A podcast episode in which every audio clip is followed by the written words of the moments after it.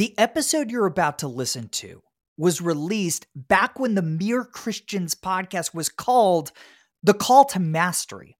Now, if you love Mere Christians, you're still going to love these older episodes because the majority of each conversation focuses on how the gospel influences the work of our guests. With that disclaimer out of the way, please enjoy the episode.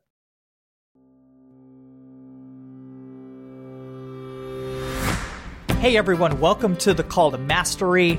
I'm Jordan Raynor. Hey, I hope you guys had a terrific Resurrection Sunday this past Easter. If Easter wasn't enough inspiration for you to go and create new things in light of who you are in Christ. I hope this episode will provide you with some motivation to do so.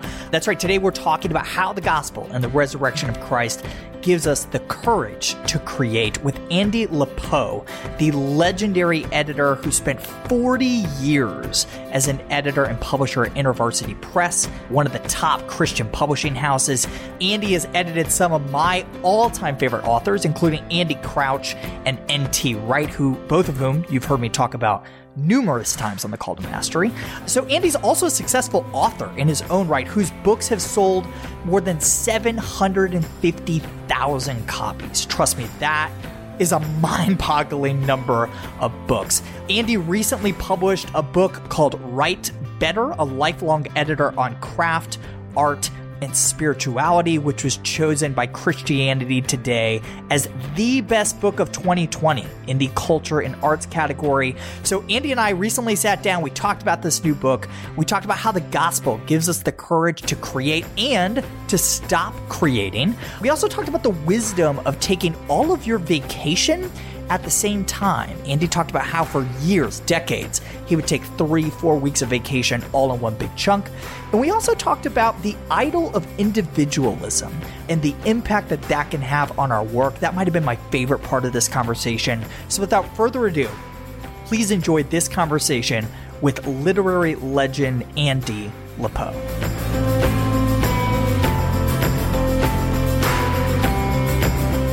All right, Andy Le Peau, thank you so much for joining me. So, Andy, you've been in publishing for more than 40 years now. I'm really curious how you started in this industry, going back 40 years. How did you break into this space? What did that look like 40 years ago? Well, it started in grade school. I mean, looking back on it, it, it looks obvious. Sure, At the yeah. time, I had no clue, you know, because, you know, yeah. when you're young, you're interested in all kinds of things. But yeah, I mean, even in grade school, when I had a report to do, for history or whatever, I would make a title page. I'd have a table of contents.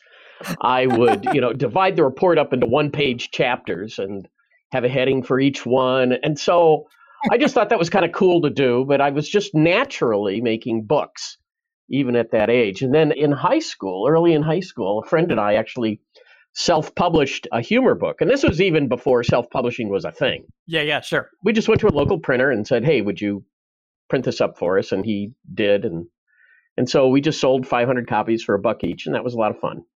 That's pretty impressive when you're 16. So, what'd you go to school for? English, journalism? I was a mathematics major. Interesting. Okay. And so, yeah, yeah. Was your first job out of school in the publishing industry?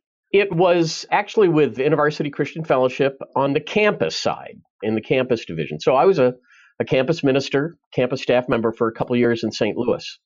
And then I heard about an opening in the editorial department that they had at InterVarsity Press, which is a division of InterVarsity Christian Fellowship. So I applied to that, and I, and I was hired. And that was that. 40 years later, that was are, it. right? Yeah, the rest is history. Say, yeah, I mean, I spent my entire career with one organization, you know, which is just it never happens. It never happens. It's unfathomable. I mean, especially today, but even in your generation, that is that's quite rare. And in the right. book, so in Write Better, you talk about kind of coming to this realization of calling after the fact, right? You kind of looked at it in retrospect and said, oh, yeah, that's my thing. Can you explain what you mean by this? Because I think this is a common feeling of being able to see the common thread right. afterwards. Talk about how right. that happened for you. Right. Well, a lot of common advice that you get, and I've given it myself to other people, is, you know, when they say, What should I do? Well, follow your passion. The problem is, especially when you're in your teens and 20s, sometimes even in your 30s, you don't know what your passion is. You just don't. And so the only option is to, I think, is to just experiment, try a lot of things and see what you like, see what you don't like. So, yeah, as I said, I had a lot of interest when I was young. I still have a variety of interests, but I found that, you know, and then somebody in college, this was a really a key conversation, a friend in college, and I don't remember the context or how it came up but she turned to me and she said, Oh, you ought to go into publishing. And the penny dropped for me right then. I said to myself, Of course. Of course. How could I not have seen right. it?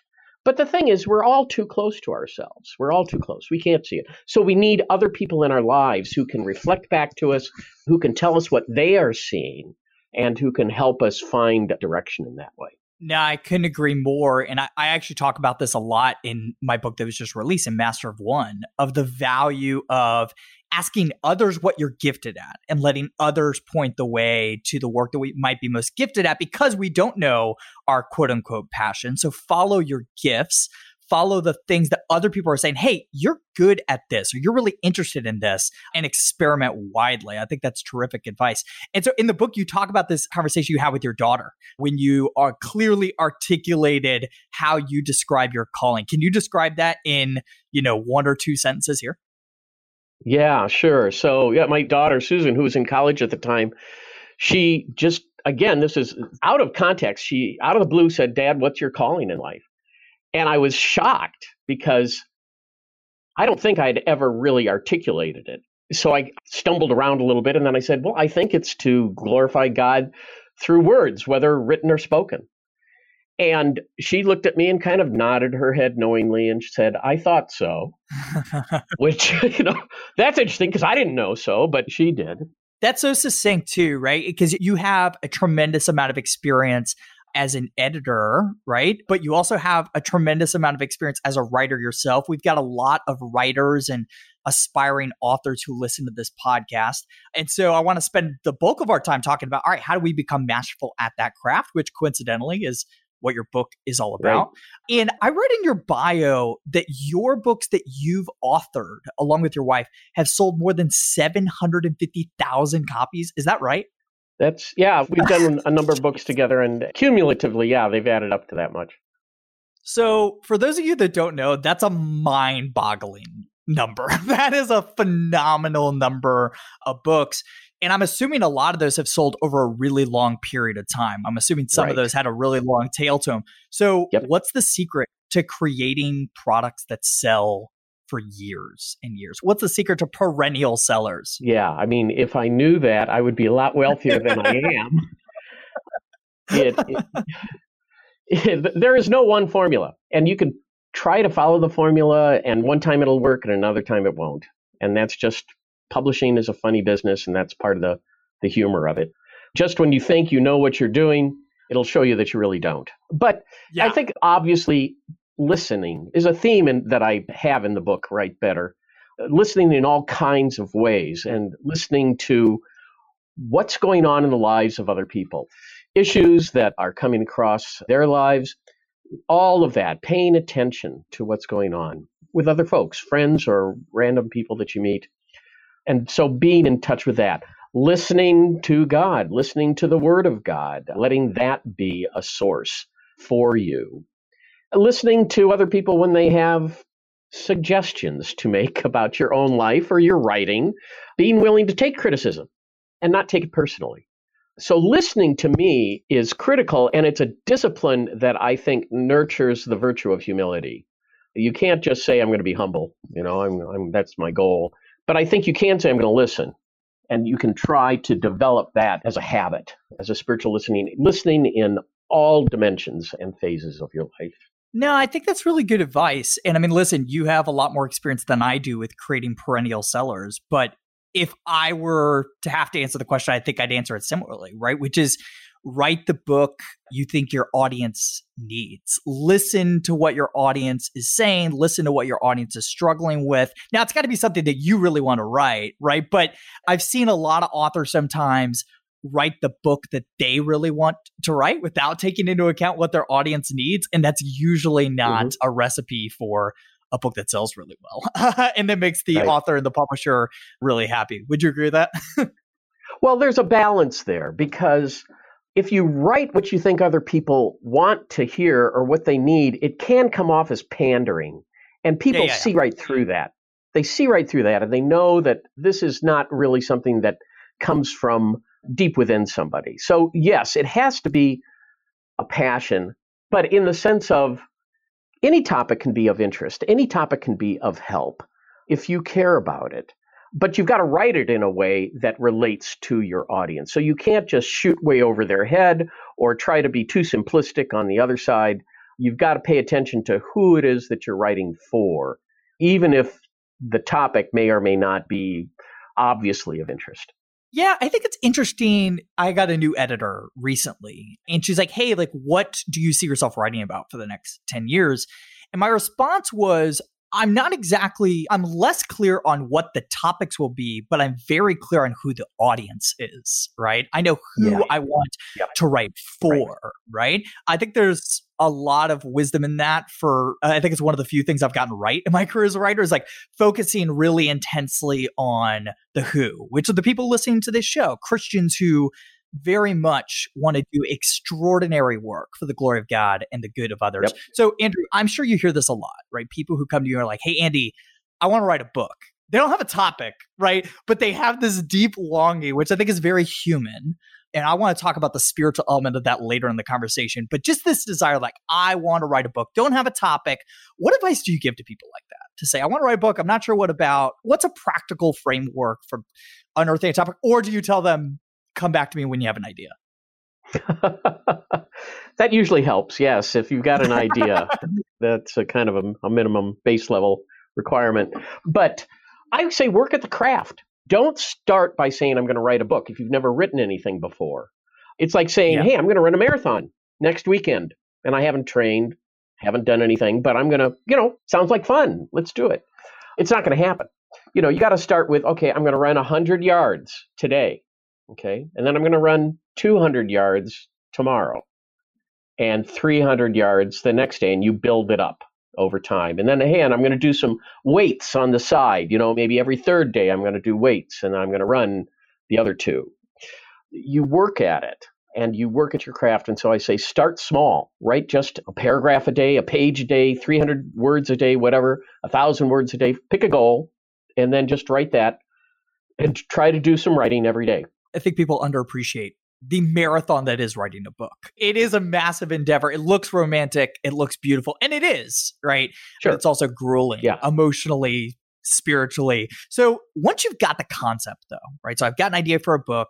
You point out that one of the most common mistakes you see aspiring writers make is this feeling that a book has got to be about everything, right? So, and you say in the book, a book about everything is really a book about nothing, which I couldn't agree more. How do you coach authors to hone in on the core message of what it is they're writing? Well, sometimes it just takes a lot of talking. You talk back and forth with people. And then because I'm alert to this stuff, when I hear them say something, then it's like, that's the book right there. That one sentence, that's the book. So, you know, parenting, a lot of people want to write about parenting or want to write about marriage.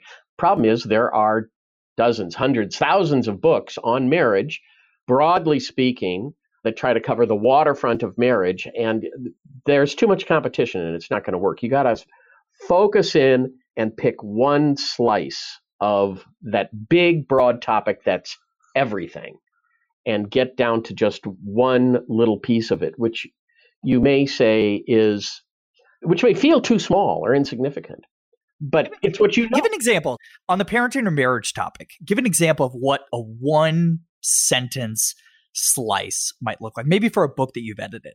Oh, you know, maybe like how to have a great family vacation. Yeah, that yeah, could be a book. Example. Yeah, potentially. It could be a magazine article.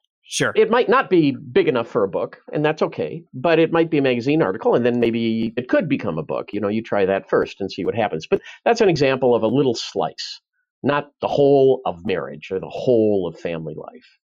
Yeah. In Write Better, you make the point that originality isn't really a thing in writing, or at least I think that's the point you're trying to make. We are always building upon the work of others. Can you talk about that a little bit? Yeah, I think people have this kind of mystical idea of what's creativity or what does it mean to come up with a new idea and that it's kind of magical and it suddenly appears and now you've got something that's brand new that no one has ever thought of before. I hesitate to say always, but because that's dangerous to say always or never about anything, but I have yet to really come across something that was entirely original. What happens is creativity is actually the combination of two things that already exist that haven't been combined in quite that way before, or maybe never before. So, you know, when Mr. Reese decided that uh, he wanted to combine chocolate and peanut butter, that was new. Nobody had done that before, at least in the way he'd done it. And so he, you know, created this best selling candy bar. And then uh, somebody else said, well, maybe we could combine chocolate and peanut butter ice cream, you know, and now that's different. It's not quite as creative as the first time chocolate and peanut butter were combined, but it's still creative because it's in a new mode. And then somebody comes along and says, well, maybe we could have a chocolate peanut butter stout. What do you think about that? You know, would that work? And, and sometimes, you know, it works. Sometimes it doesn't. I've had some of each. but it's a creative idea, you know, to do something like that. So the idea and creativity for me, the key, if you want to be creative, is you've got to have a whole bunch of stuff swimming in your head. You've got to be exposed to all kinds of experiences, all kinds of knowledge, all kinds of languages, situations, people, and the more you've got to draw on, the more possibility that there are going to be two things that'll come together in your head that haven't come together in anybody else's head before. And that's creativity. I think Steve Jobs, I'm not going to get the quote exactly right, but Steve Jobs once defined creativity as connecting ideas, right? Exactly. I think that's what you're saying. Disconnected things, bringing them together in a new way. It's what we do as human beings in modeling the creator God, right? God gave us these raw materials in the world and called us to rearrange them in different ways to bring about new things. Do you know Scott Kaufman, by the way? No. Uh, former editor for Tim Keller and Tim's books. I sat down, I had a coffee with Scott once right before my book Called to Create was being released released, eh, which is a really a manifesto for Christian culture creators and entrepreneurs. And Scott was like, "Oh man, I'm really excited about this book. What's new about it?" I was like, nothing absolutely nothing i am saying what tim said right. in every good endeavor i'm saying what andy crouch right. said in culture yep. making a book that i know you helped yep. edit i'm saying the exact same thing i'm saying it in different ways yep. right i'm saying it through a different lens and through different experiences and that is bringing something quote unquote new into yes, the world. But I think there's a lot we can add value by saying things from a different perspective, in a different way, in a different tone, in a different voice. So a lot of wisdom in what you just said. So Andy, my newest book, Master of One, I talk about this principle of rapid feedback and how crucial that is to mastering any vocation. And I find that to be particularly true in writing. So I'm really curious what does it look like practically for you to get feedback on your writing? So, in the writer's chair, not the editor's chair, how do you go about getting feedback on what you're writing? How frequently do you do it? What does that look like for you? Well, for me, it involves getting professional friends, not just friends, but professional friends, to be willing to chime in and tell me what they think. And so sometimes I will, when I was writing the book Write Better, sometimes I would just send uh, one chapter to a particular friend who I knew had expertise in that area yeah. and said, Tell me what you think. Give me, give me some input here. And we've got a strong enough relationship that I know they're going to be honest with me. They're not going to soft pedal what they have to say. For others, I wanted some people to see the whole book. So I would wait for until that was basically drafted and then they were very generous in the time that they gave me and gave me a lot of wonderful feedback. And I ended up rewriting and rearranging a whole bunch of stuff in the book based on the input I got from people because I wanted to take their input seriously. And they were right 90% of the time. So why not do what they say? So, yeah. And then, of course, the publisher had their own review process and they got anonymous reviews, which are also helpful because then there's not a relational factor that's going to make the thing weird. And people can just say what they think and they don't have to have a relational repercussion potentially messing things up. I find one of the hardest things about getting constructive feedback, especially from people you know, is really having a state of the relationship to where they feel comfortable really critiquing the work. And I find like asking right. the right questions, even some more specific mm-hmm. questions, is really helpful to get that feedback. Do you have some questions you really like to ask when seeking out feedback on your work, on your writing? Well, I like to ask is anything missing that maybe should be covered? Are there any weaknesses in the argument that you see? You know, just have I gotten anything wrong here? And is there anything that could be cut out? Which is a very painful question to ask because yeah, sometimes yeah. they say, yes, yes, you could cut this out. And you don't want to do that. That's hard for any writer. And so those are a few of the questions that I find helpful. I like the question of cutting out. I don't think to do that. I don't think to ask that question. But that's a good question. Like what's superfluous? What is not yeah. essential in the work? Right. That's good. What are the routines and habits that have made the biggest impact on your productivity and your effectiveness as a writer and editor over these, you know, 40 years? Like, what are the habits that you look back and be like, yeah, I'm glad I did that every single day for, you know, 30 years, 20 years, whatever it is? Yeah. Well, one thing I did before I retired, when I was, you know, in a quote unquote 40 hour a week job, was I would take my vacation in a block.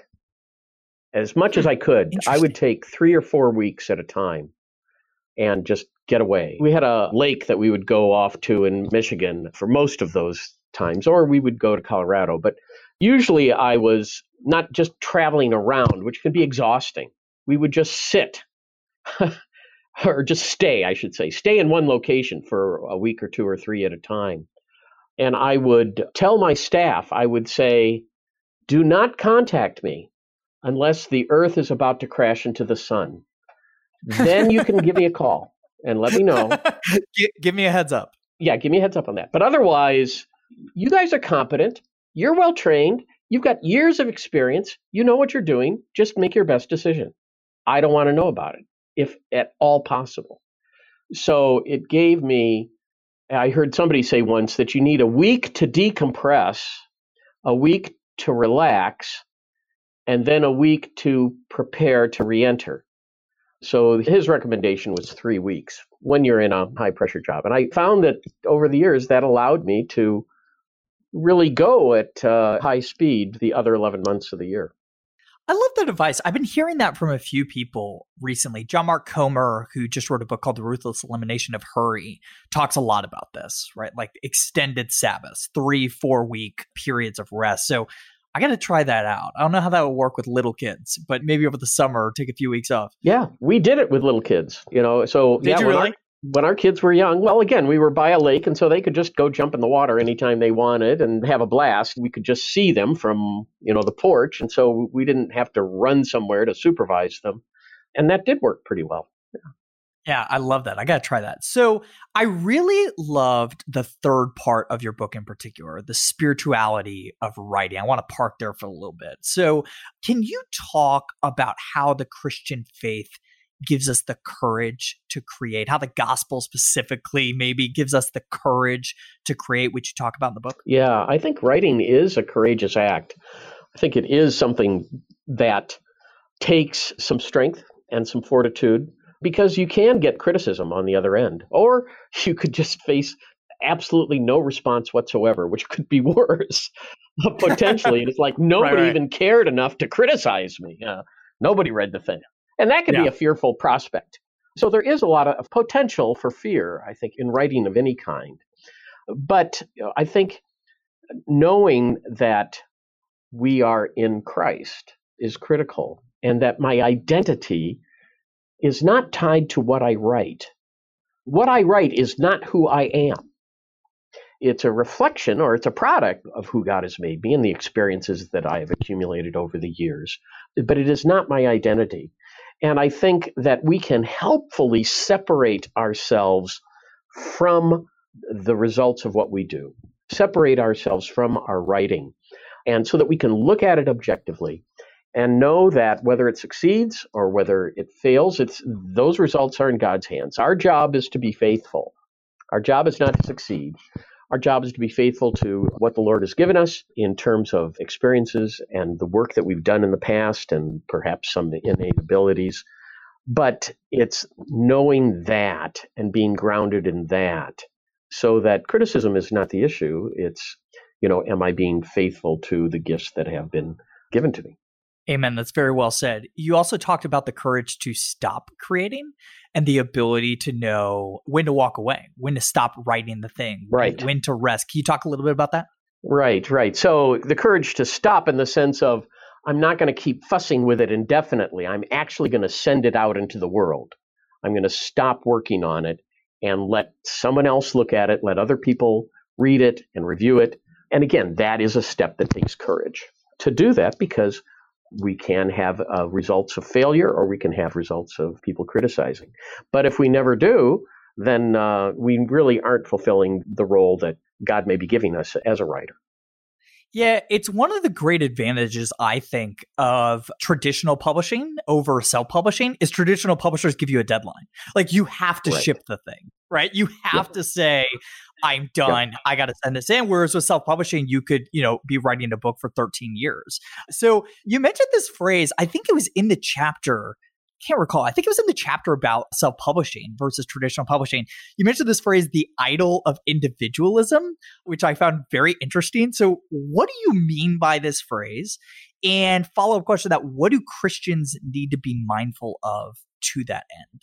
I don't think we appreciate, especially in North American, European, Western society, that we are as individualistic as we are, that we think it is all about us that every decision we make should be about us or made by us individually, and that there's a culture, there's a community, I should say, there's a community of people that are around us that we need to involve. And it's not always about me. It's not always about me. Sometimes it's about the family. Sometimes it's about the church community. Sometimes it's about my neighborhood. And my, the question is, how can I contribute to that? rather than what's the right thing for me as an individual. You know, I've been thinking about this concept in the context of calling and vocation, right? This like ever popular topic in the church, especially amongst millennials. Yeah, I think we forget that we are a part of a general call sometimes, that God has called his church to glorify him and to love neighbor as self. We all share that general call. And I think if we stopped obsessing over the specific things that we are doing towards that, maybe we could be more effective, right? Like coming to the place where you realize that I can do a lot of different things vocationally that would glorify God and love neighbor as self. I think that gives you great freedom to just pick a lane and focus on getting really great at it in service of that broad call. I think a lot of people roam around the world thinking that there's one magical thing buried in the earth that God has created them to do, when in reality, He's given us lots of gifts and lots of interest and lots of opportunity. It's our job to like choose something at some point, commit to something at some point, and get really great at it. Would you agree, disagree with that? Have a different take no, on? I agree. I think that's well said. That we forget that, yeah, we are called as a community. And part of our role is to contribute to that, to participate in that, to recognize what it is, and then make a difference in that. And so sometimes, yeah, for the sake of the group, my particular individuality takes second place. And there's nothing wrong with that. In fact, that can be a really good thing. Yeah, that's freeing in a lot of ways, right? Absolutely. Why? We mentioned this a few minutes ago. I feel like everybody wants to write a book. I know not everybody wants to write a book, but as a writer, I come in contact with a lot of people who want to write a book. What do you think is the core of that? Is there a spiritual element to this, like deep, seemingly never ending human desire to create things, in particular books that have the potential to last beyond us? Is that the draw, right? This idea that we could leave something behind that's physical, that'll outlive us. Have you thought about that at all? I think that's part of it. I think part of it too is there's a very deep desire to be known. I think we all want to be known, hopefully known and loved, rather mm than mm known and rejected. But that I think is really deep within us to have somebody really, really know who I am. Yes, even flaws as well as strengths, and still appreciate me, still accept me and be willing to uh, not say those flaws aren't flaws, not pretend, because that's not helpful, but somebody who can really appreciate and, and welcome me even as I am. So I think that's part of it. And as I say in Write Better, somewhat tongue in cheek, all writing is autobiographical. Everything we write is about ourselves in one way or another. Even if we're writing a history of somebody else or a biography of somebody else, it's actually part of it is our journey to learn about that other person. And so it does involve us and includes us. and who we are. So everything we write, there's some self revelation that's going on. And I think that's, there's nothing wrong with that. I think God has built that into us at a very deep and important level. Yeah, he's designed us to be relational. He's designed us for relationship, for intimacy, to be known. And as Christians, obviously, we believe that that can only ultimately be satisfied in Christ. But there is still this deep longing for intimacy with other human beings. And I think books are an interesting way to express that. I've been thinking a little bit, maybe this is a topic for another book another day, about you know, our desire to make physical things in the world in our increasingly digital age. I think it speaks to this not to get too theological, but I think it speaks to some desire for the new earth, the new heavens, the new earth, this desire, mm-hmm. this deep seated feeling that we were meant to produce physical things that can last forever. The things that we create had the potential to to live on, as N.T. Wright says in Surprised by Hope, right? Uh, in the New Heavens and New Earth. I know you've edited N.T. Wright, so maybe we should have him on to talk about Absolutely. to talk about that and unpack those ideas. All right, Andy, I ask everyone who comes on the call to mastery three questions to wrap up. I'm really interested to hear your take on this first one. Which books do you recommend or gift the most? To others. And I'm going to ask you for at least one that you've edited and one that you haven't. Oh, okay. Well, one that I haven't edited is, which I mention in Write Better all the time, is William Zinsser's book, uh, Write Better, which is just a fabulous yep. book. And I recommend that book to people all the time. It really is a great, great place to start as a writer. Yeah, I tell people read Zinsser and then do what he says. It's that simple. read, read, him and do what he says. Oh, a book that I've edited that I uh, recommend to people a lot. Well, you mentioned Andy Crouch and his books, Playing God. I make reference to that all the time. It's a substantive book, and so it'll be a challenging read for some people.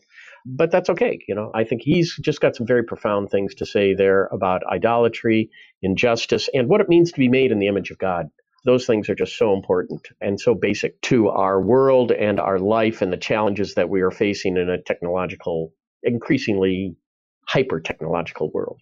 Yeah. So, yeah.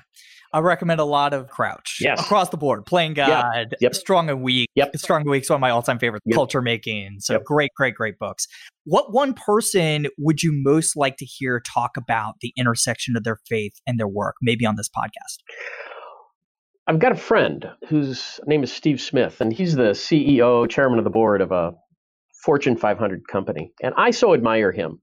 He has an amazing take on what it means to be a Christian in a capitalist world. We may criticize capitalism or we may love it or we may have mixed feelings about it. But he, I think, really has a really good sense of how do you permeate Christian values and Christian life, not in an explicit way, obviously, because sure. it's, it's yeah. not a Christian company uh, in that sense. But how do you act and be a Christian in that kind of environment? And he's just very good. Yeah, Steve's terrific. I've admired him from afar for a while. He'd be great. All right, last question. What one piece of advice would you leave somebody listening to this podcast about somebody who's sitting there, they love Jesus, they're passionately following after Christ, but they're also passionately trying to do their most masterful work, maybe even as a writer. What advice would you leave that person with?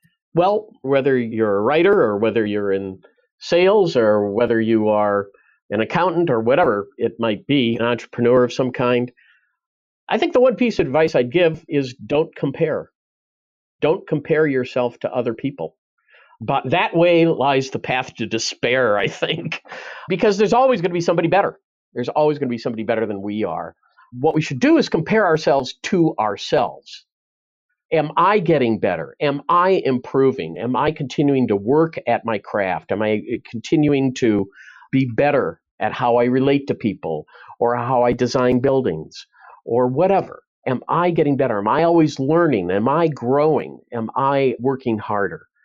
To improve. So that would be my piece of advice for someone who wants to master their craft or their field. Don't compare yourself to other people, just compare yourself to yourself. That's one of my favorite answers we've heard to that question thus far. I love it. Hey, Andy, I just want to commend you for writing such a terrific book and write better. Thank you for your commitment to the call to mastery and pursuing world class excellence of your craft and serving your authors and your readers really, really well through the Ministry of Excellence. Your work matters. All of our work matters. I just thank you for doing it really well. Hey guys, if you want to learn more from Andy, I highly recommend the book Write Better, a lifelong editor on craft, art, and spirituality. And Andy, you blog too, pretty proficiently, right? Are you going to keep the blog up? I am. I have been blogging at Andy Unedited for 12, 15 years now, and I keep putting something up about every week. So yeah, people want to find me at Andy Unedited, just type that into your search window and hit enter, and you'll find it right there. I love it. Andy, thanks so much for being with us today. Jordan, it's been great.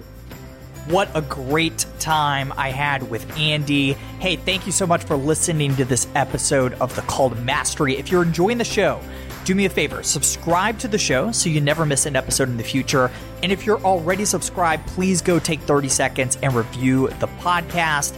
As you guys go out this week and do your work, I pray that the words of encouragement from Andy and this show would inspire you to lean more ambitiously in the work God's given you to do and the things that He has called you to create for His glory and the good of others. Thanks for listening. Talk to you guys next week.